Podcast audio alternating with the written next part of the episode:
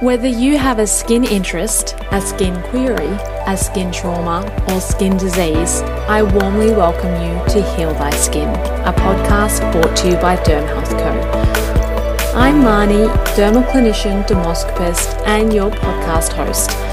Skin is deeper than beauty, and our mission is to build the largest platform of specialised practitioners focused on skin health and skin empowerment. Join me each week where we go deep into the skin and beyond to hear stories and education from leading practitioners on a journey of skin health.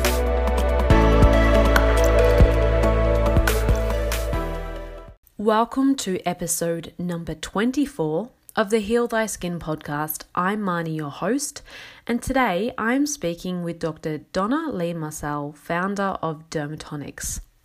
Donna is a specialist in human biochemistry with a doctorate from the University of Ottawa. Dr. Marcel has worked in the area of inflammation and how the body reacts to foreign mater- materials, as well as macrophage biology related to atherosclerosis. Dr. Donna has been awarded several international research fellowships for her work, including an Endeavour Research Fellowship awarded to her by Julie Bishop in 2006 and upon her Sydney research visit, she investigated the human biochemistry pathways involved in inflammation using advanced proteomics. And the Australian story then begins. Her work on specific proteins and their functions on human inflammation enabled her with a Young Investigators Award from the Human the World Human Proteomics Organization, and she then moved to Australia to continue her advanced work at the Australian Institute of Bioengineering and Nanotechnology, which was in Brisbane, Queensland. She was then further awarded a research fellowship from the Canadian National Science and Engineering Research Council to work in Australia on her research. Dr. Donnelly is now the driving force of Dermatonics and its advanced nutridermaceutical skincare. Donna shares how her journey into human biochemistry inspired her study into macrophages and the importance of understanding foreign body uh, materials in just everyday life. I started by asking Donna what she thought was the biggest misconception about inflammation. I think one of the biggest misconceptions is that inflammation is all bad. So it's either all bad or that inflammation is always aggressive. So inflammation is also something that keeps us alive really. And you know it helps defend us. So quite often inflammation might even happen within our bodies and we don't even really know what's going on. Or we have mild inflammation it resolves and all is good. It's just that inflammation is uncontrolled or doesn't resolve and that's when we start running into issues. So i think that's one of the biggest things is that sometimes inflammation is actually quite good Yep, absolutely makes sense. Yeah. So tell us a little bit more about your career. So I first started actually as a medical lab technologist. So leaving high school, I did training. So as you can probably hear from the accent, I am Canadian. Mm-hmm. So when I left high school in Canada, I did the equivalent to what's TAFE here as a medical lab technologist. Then I was in that area for a little while before I went back to university because I just sort of was looking for something a little bit more. And I did my undergraduate in biology mm-hmm. at my hometown in Sudbury at Laurentian University. And after that, because you had to do an honors thesis in order to do your PhD. And ironically, there's not much available in Sudbury for, for sort of medical honors thesis. So I actually had an honors project in mining microbiology. So it was actually, interesting. Very yeah, different to where you are now. It, very much so. But it definitely learned, uh, uh, sort of taught me patience because the bacteria we were using took like months to grow. so, so it was, that was, that was interesting. Sitting exercise. there watching bacteria grow. Sounds yes. like a good pastime. so then after that, I went and did my PhD at the University of Ottawa. And PhDs in Canada take about five to six years. So that took a little bit of time. So I did that.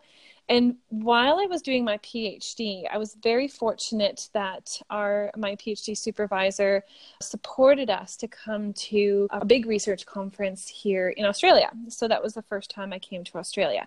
And that sort of opened my eyes to Australia and we met some people in Australia, one of them being my now husband. so th- that encouraged me to come back and forth to Australia.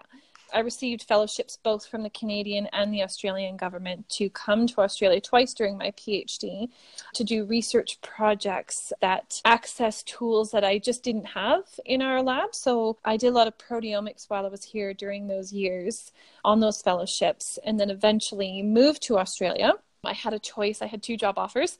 I had a choice when I was finished my PhD to either move to Cleveland, Ohio, or to Brisbane, Queensland slightly different cities. so mm, I chose absolutely. Yeah, so the the lab I wanted to work with was up in Brisbane. So then I moved to Brisbane and I spent 1 year at the Australian Institute for Bioengineering and Nanotechnology up at University of Queensland. And I sort of switched gears a little bit because I had always been working in biomaterials and spent 9 years then at the University of New South Wales in a macrophage biology lab. So, what brought me to that is that my PhD was all in biomaterials and macrophage mediated inflammation. So, the common thread through all of this was always macrophages. And then, all this time when I was at UNSW, in the background, we had been working on skincare and things like that. And then, finally, in 2018, I, I formally left my research position and to build our business, which is Dermatonics. Wow, how amazing. What a career, yeah. what a journey. Yes. And tell us a little bit more about that moment when you decided to pursue the areas of inflammation and studying foreign body reactions specifically. So at that time, so I was interviewing with different labs in Ottawa to see who I wanted to do my PhD with, and interestingly, they were all very different areas. So I met with all the, the you know the lab directors, and some of them introduced me to their staff, and and um, when I when I met and who I ended up doing my PhD with was Dr. Rosalind Labow at the University of Ottawa Heart Institute, and is just the project really interested me. I love the I love the idea of working with macrophages, and what also was really important is was the dynamics of the lab because you're spending five to six years with these people that you needed to have a really supportive environment and really fantastic supervisors. So it was a combination of everything. I just love the project that she was working on, and the lab dynamics were just amazing. And microbiology and also immunology were two of my favorite subjects. So being able to work on neutrophils and macrophages and things like that, it just really hit home, and, and everything about the lab just really drove me to join that lab. Yeah, how interesting. So uh, yeah. partly being in the right place at the right time with a great yeah. team. And tell us what happens within the body when a foreign particle is recognized when something foreign gets implanted, one of the first things that happens, and it's very much like a wound healing response. So even if you cut yourself and a wound is starting to repair, when you implant something foreign, the first thing that happens is it gets coated with proteins. So you get this coating of proteins, which includes your coagulation proteins, and your coagulation proteins are those things that are trying to form a clot. So that's the first step. And then what happens are your white blood cells, like neutrophils and macrophages, respond. The neutrophils are the first, and they both secrete all kinds of chemokines and cytokines and also degradative enzymes. Now, often when a foreign body reaction is happening, the, the foreign body that is entering your body, particularly in medical devices, it's much bigger than the cell. So normally what neutrophils and macrophages are designed to do is you'll see these little videos of macrophages and neutrophils eating, like actually degrading, engulfing bacteria or other particles, and they degrade it. Now, what happens with a foreign body is it's too large for these cells to degrade. So it sticks, it sort of sticks itself. Think of a suction cup, you know, it sticks itself onto the foreign body and it's doing its best to degrade it, but it can't engulf it. So it'll do this process, which is really interesting, called frustrated phagocytosis. Mm so that's it yeah so it's i always love saying that name. Yeah. so these cells are trying to phagocytose this body in the normal way that it knows how to but it can't. It's frustrated it is. It's frustrated. it's funny. So, that, so it, they undergo these processes of releasing their enzymes and other degradative chemicals to degrade what it has stuck onto. So it goes under that process and it becomes very inflammatory. And if that inflammation doesn't get calmed down, we then go into chronic inflammation. And macrophages, what they do is in the long term, they actually start fusing So all these macrophages start fusing, they become these really giant cells, and they're actually called foreign body giant cells. And they do that because it's it only happens when a foreign body that's larger than them encounters the macrophages. And it's sort of a protective mechanism for the macrophage as well, because it makes them stronger and more powerful in order to get rid of this thing that's in the way. So that's sort of the process that happens. Yeah, how interesting. And macrophages, this is an area that you have, I guess, spent a lot of your study and time on. So, what about the macrophages is so? I mean, you've explained a little bit in terms of what they do with foreign particles, but would you be able to explain a little bit more about why this process kind of occurs, like the other cells that are also involved? Uh, yeah, but what interests me about macrophages so much is just how dynamic they are. They're, I mean, they're just such an interesting cell. They do so many different things in the body. I mean, they defend ourselves from bacteria. They protect us from foreign body giant cells, but also they're involved, and this is another thing I studied for several years they're part of protecting us from things like atherosclerosis. So they're the ones that transport cholesterol around our body. They remove it from our blood vessels and then they'll they'll excrete it through the liver. So they're just really dynamic cells and they're really powerful cells. Now in terms of other cells that are involved in a foreign body reaction, you know, you'll get platelets involved as well. So platelets are those little cells that are involved in forming a blood clot. So they're involved in this process in neutrophils as well. So neutrophils are these little powerful sort of and I've heard them described before as Pac-Man cells, which is quite true.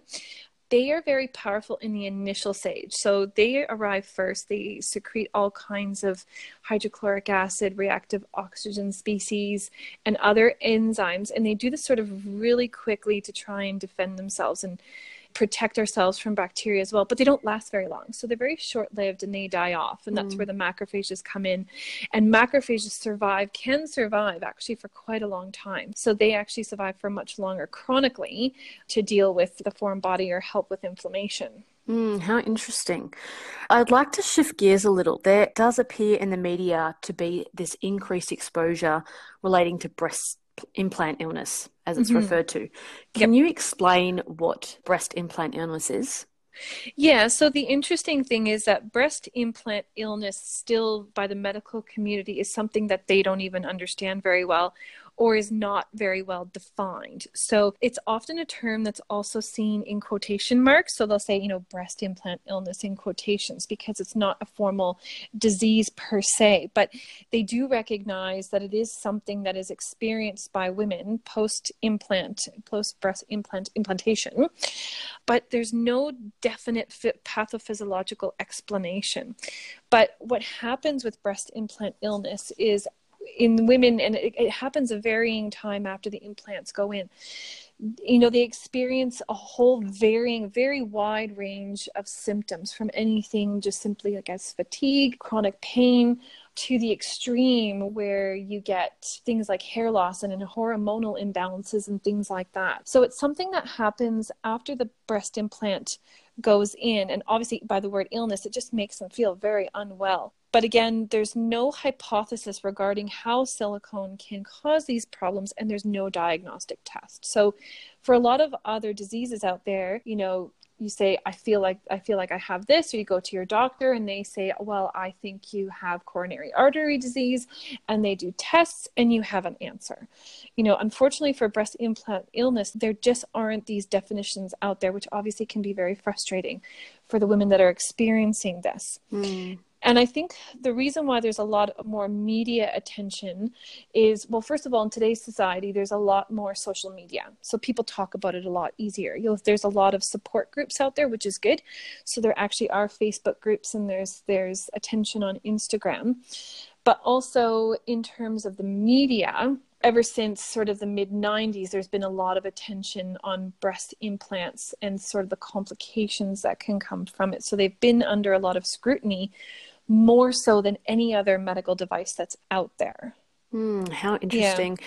So it's really unknown whether it's this frustrated phagocytosis from the macrophages that are involved or if it's other things. Yeah, so I mean, the thing is, there's probably lots of different things that can go on for different people when a silicone implant is implanted into someone. So for some people, they just may not be coping with the implant well. So, for example, like you said, there might be an inflammatory response in some people. There might be a capsule formation, or some people maybe they're just they're, even if they're not there's not necessarily inflammation going on they're just not tolerating these implants well so and that's hard to define in terms of an actual disease so you know there's there could be you know some of the physical symptoms could be associated with the scar tissue that's happening inside. And also there's additional weight that's been added to their chest you know depending on how, how large they go it's something that's completely new for their body. And also some women might have a hard time defining their symptoms. You know so i think there are a lot of professors out there that are working together that are working to help women in this area and help the industry. So i think the problem that's happened a lot recently or ever since breast implants really became more of a popular thing is there hasn't been a clear definition of or study of what's happening with these breast implants. So, for example, there hasn't been clear studies that take them from day one say, okay, we're going to put the breast implants in after they have the breast implants, following them up. You know, so if they start having symptoms, having a proper routine and blood tests and all these kind of things to to follow these women properly but there are some groups out there that are starting to do some studies to help define this a little bit better to see if we can link those that are having symptoms with sort of their genetic makeup. So, for example, in terms of autoimmunity or an immune response, there are certain antigens that are called HLA antigens or human leukocyte antigens. So, these are antigens that are completely varied in every single person. So, this obviously explains why we respond differently to different allergens or why we have different autoimmune diseases because each person will present with a different complement of HLAs. So some work that will go forward is defining, you know, taking blood tests and tissue samples from some of these people and defining if there is a particular HLA subtype or group of subtypes that make women more susceptible to these symptoms post breast implant. So those are the kind of things that need to happen moving forward to in order to better define breast implant illness. Yeah, and you mentioned some of the symptoms will vary between mm. women to women. So Oh, greatly. Yeah, yeah, so if someone does have breast implants, what symptoms would warrant them to actually seek medical assistance or further investigation. Yeah, well, like, so there's a whole list, and actually, there's a couple of really great papers that I found when I was doing a little bit of more research on this, and I'm happy to share them as they're free to access papers. But they vary anywhere, and here I'm reading a list just fatigue or low energy, cognitive dysfunction, so like brain fog, you know, or memory loss, mm. headaches, joint and muscle pain, hair loss, recurring infections swollen lymph nodes and swollen glands, rashes, irritable bowel syndrome, and even hormonal problems with the thyroid and adrenals. And you can imagine by this list of symptoms, I mean, some of those can happen with other diseases as well. So that's why it's so hard to define what's going on. But if you start feeling that the key thing is, and hopefully, you know, with people that are having these breast implants, have some good follow up, is that they'll be followed up by their surgeon. How are you feeling? Do you feel any of these symptoms? So that way, if they do feel these symptoms, they can go start seeking, you know, medical assistance. And then whether or not it is related to the surgery and the breast implants or something else, that's where the further investigation, you know, comes out. Yeah, makes sense. Yeah. And as you mentioned, it's not always something that they'll experience immediately after surgery, too. Right? Exactly. I was even in doing some research, there's even reports of women reporting these symptoms up to 20 years after their breast implant. Wow. I know. So the thing is, if it's 20 years after, you know, maybe even the women themselves wouldn't necessarily be linking it right. to their breast implants, you mm. know? So that's again where I think a lot better studies and definition will help the medical community and also women to understand what's going on and when it is related to the breast implants. Yeah. And what are some of the options for pe- someone that is experiencing these side effects or symptoms? Yeah.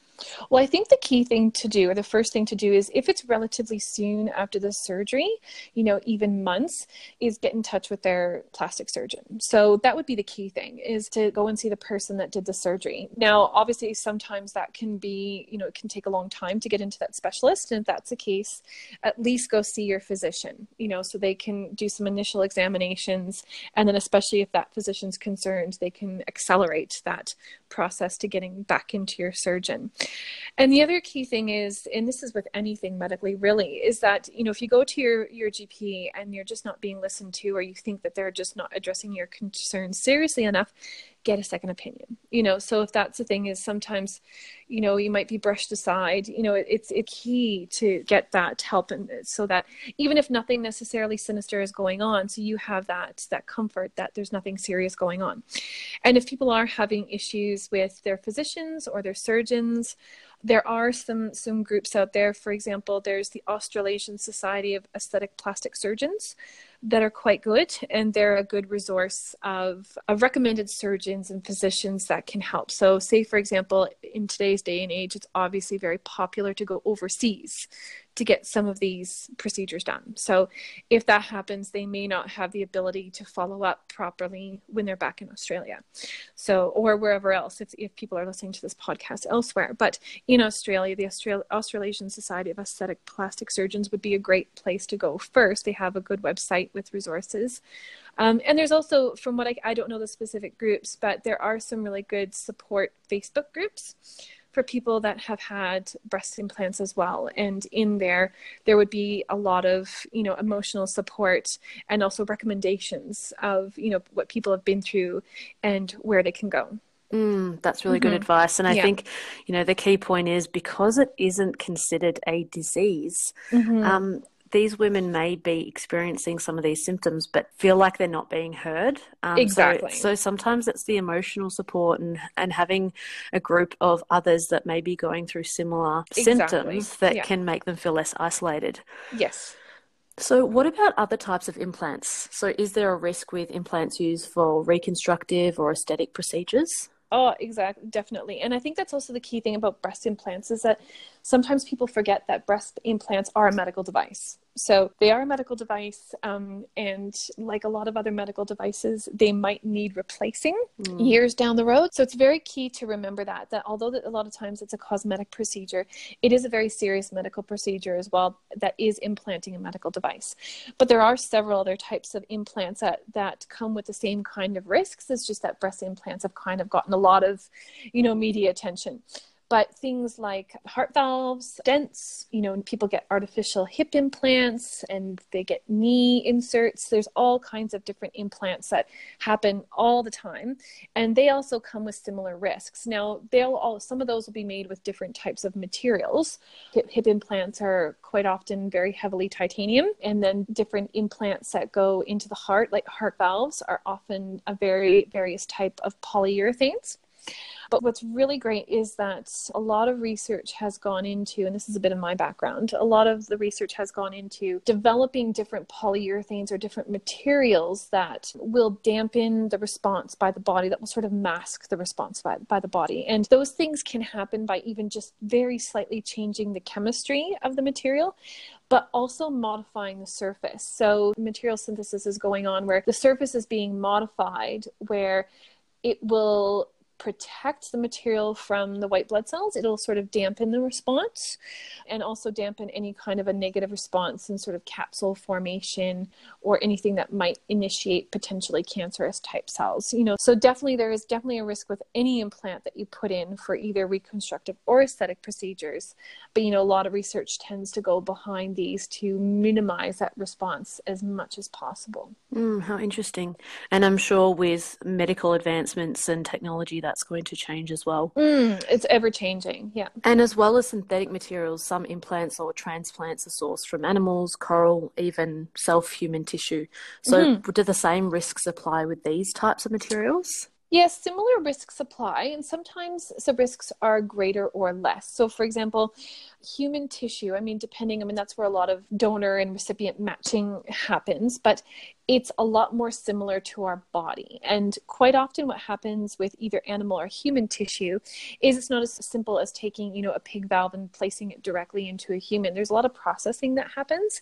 So, quite often, those materials will get decellularized. So, a lot of the uh, proteins or cells that will cause a reaction in a human will actually be removed. So, you're it's more that you're implanting a bit of a scaffold so you'll have a material, even though it's a human or animal tissue, we call it a material that gets implanted, but it acts as a scaffold that your own cells can then infiltrate and regenerate. But yes, there certainly are risks that can be associated with human and animal tissue implantation as well. And it's sort of more of like the graft versus host disease kind of risk as opposed to a complete foreign body response because the tissue sort of, it's instead of it being a synthesized chemical, it's a tissue that has you know foreign particles that may not be that the human body might not recognize and reject Yes, absolutely mm-hmm. makes sense. Exactly. So the majority of people will not necessarily receive traditional implants or transplants mm-hmm. in their lifetime. Yeah. So for the average person, is foreign particles something that we need to consider in our day to day lives?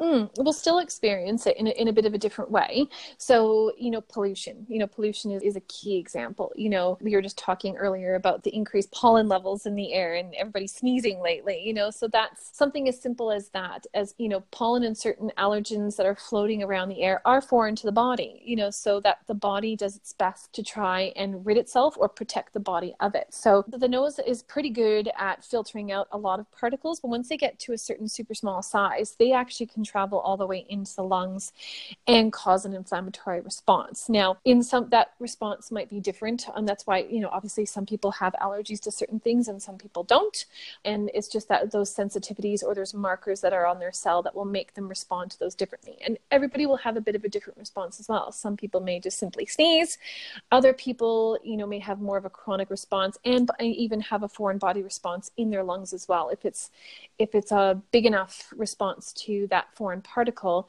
that their body responds to. So, I mean, you may have even heard of people when there's, I think in Melbourne a couple of years ago, there was a big thunderstorm and, you know, it just sort of brings up all these pollens and, and allergens suddenly, and people actually die because of it because they have such a severe response to those particles. And it's an overload on their system, and unfortunately, it causes death. So, yes, even something as simple as pollution or allergens that are around or even things like microparticles that end up in our system. You know, microparticles and microplastics are a very big thing these days. So if those somehow get ingested by us, those will be seen as the body as a foreign.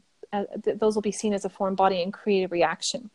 Now, something that's quite small can usually be get be gotten rid of by the body a lot easier because they can the macrophages can degrade it and get rid of it. However, it still causes that inflammation in the body. So it's a bit different than implanting a whole entire medical device, but it still obviously causes inflammation and damage in the body.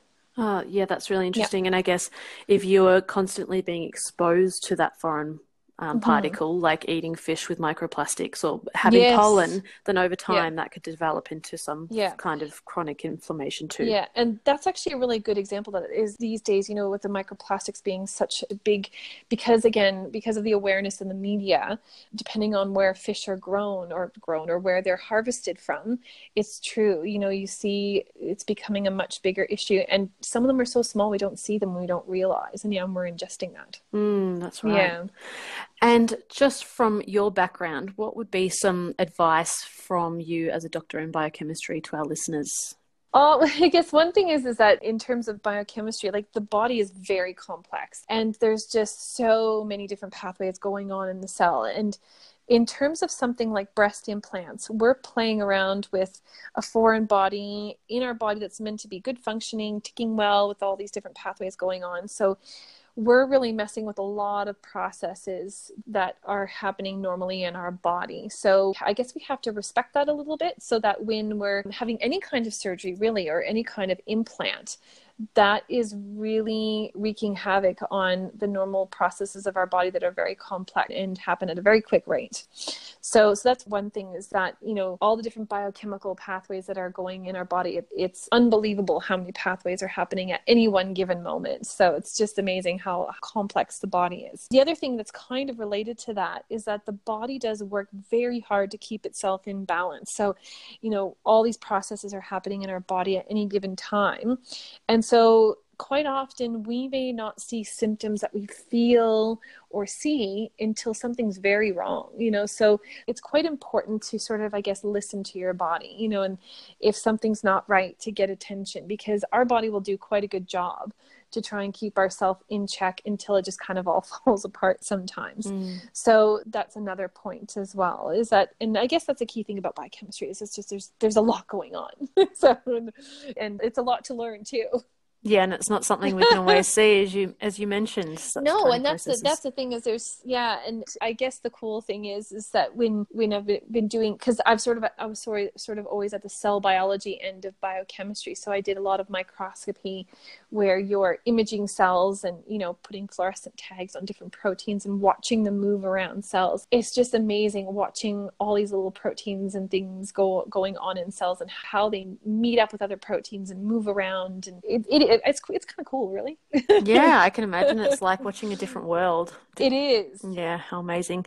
And Donna, uh, you've been kind enough to share some of those resources or research papers that you were mentioning mm-hmm. about breast yes. cancer illness. So we'll make sure that those are linked in the show notes as well. But where yep. can people find more about you and the work that you're doing?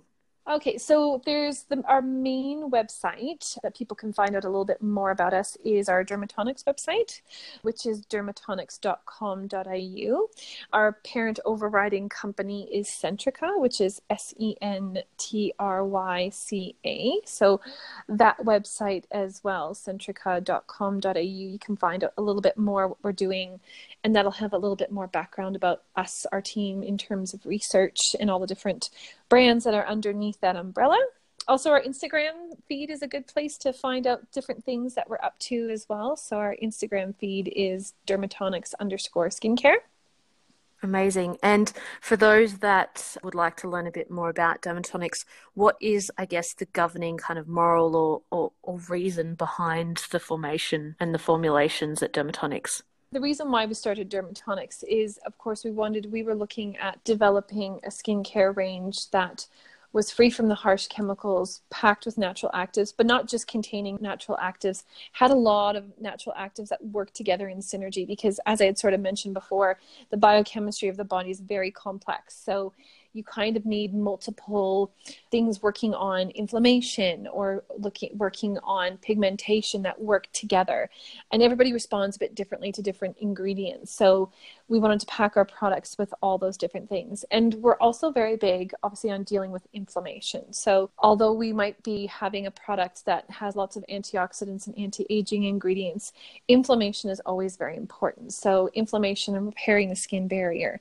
So we have a lot in that deal with help you deal with inflammation, which is behind the root of a lot of a lot of issues as well. And also, we have a, a, unique ingredient that's sort of the backbone of a lot of what we do, which is Javanese turmeric, which is a very unique type of turmeric that is very potent in terms of inflammation and being an antioxidant ingredient. So, being passionate about inflammation, this is really behind a lot of what we do as well. Yes, we're very keen on being gentle with the skin, providing lots of natural actives, helping repair the skin barrier, and dealing with inflammation as well. Amazing. I love yeah. that. Well, thank you, Donna, for being a guest on today's show. It was great to have you. Thank you. No, thank you for inviting me. This is great. Thank you. Okay.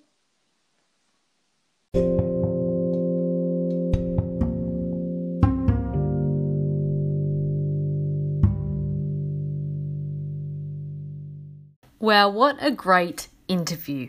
I absolutely love speaking to Donna. First of all, a woman in science. How cool is that? I mean, totally fangirling. Um, Donna's done so much in her career and has received so many awards for the work that she's done. So, really, uh, just so grateful for her to come on the show. Second of all, uh, and these aren't even the deeper than skin insights. I'm getting to that. I'm getting to that. But second of all, I found out my new favorite word. Can you guess what it is? Frustrated phagocytosis. Try saying that 10 times. I love it. Um, now, the three deeper than skin insights that stood out to me were this concept that breast implant illness is not recognized. So, it's not a really recognized disease. Um, and despite us hearing a lot about it in the media, it's not something that's really put into textbooks yet, and it may be, but I guess it's really not understood. Number two, these symptoms, not just with breast implants, but any kinds of implants can actually be many, many years later. Sometimes, you know, 20, 30 years later. So it's not necessarily always attributed back to the actual implant, and it may not actually be the cause, but uh, it's just a very grey area. And I think we hear a lot about breast implant illness, but what about all the other implants? And I think because breast implants are so common, this is why we hear about it more in the media, but it's also important to consider that other types of implants may elicit some of these symptoms as well. Uh, so, Donna has been able to provide some um, ideas and also some research papers in the show notes if you'd like to learn more about um, what may be happening in some of these reactions, as well as some support groups and and also some ideas of who to ask or who to speak about if you are experiencing some of these symptoms. And number three, think about other things in our life uh, that may elicit a foreign body response. So, for example, foreign body materials when we have hay fever. So, we are exposed to some of these in very small amounts in different areas of our life at different times of our life. Uh, and it's important that we do consider how some of these foreign body particles can actually have a, a direct effect either on our respiratory health or on just our general health and well-being. And i guess this is the case with certain building materials that are now not allowed in to be used. Uh, so really interesting interview. I hope you got out of it. Um, as much as i did i'd love to hear what your three three deeper than skin insights were. So make sure you either send them to us in an email, which is info at dermhealth.co, or simply just put it in a story or one of your Instagram or Facebook posts and make sure to tag us at dermhealth.co. Thank you for sharing your earbuds with me for another episode of the Heal Thy Skin podcast hosted by Derm Health Co. I'll see you again next week.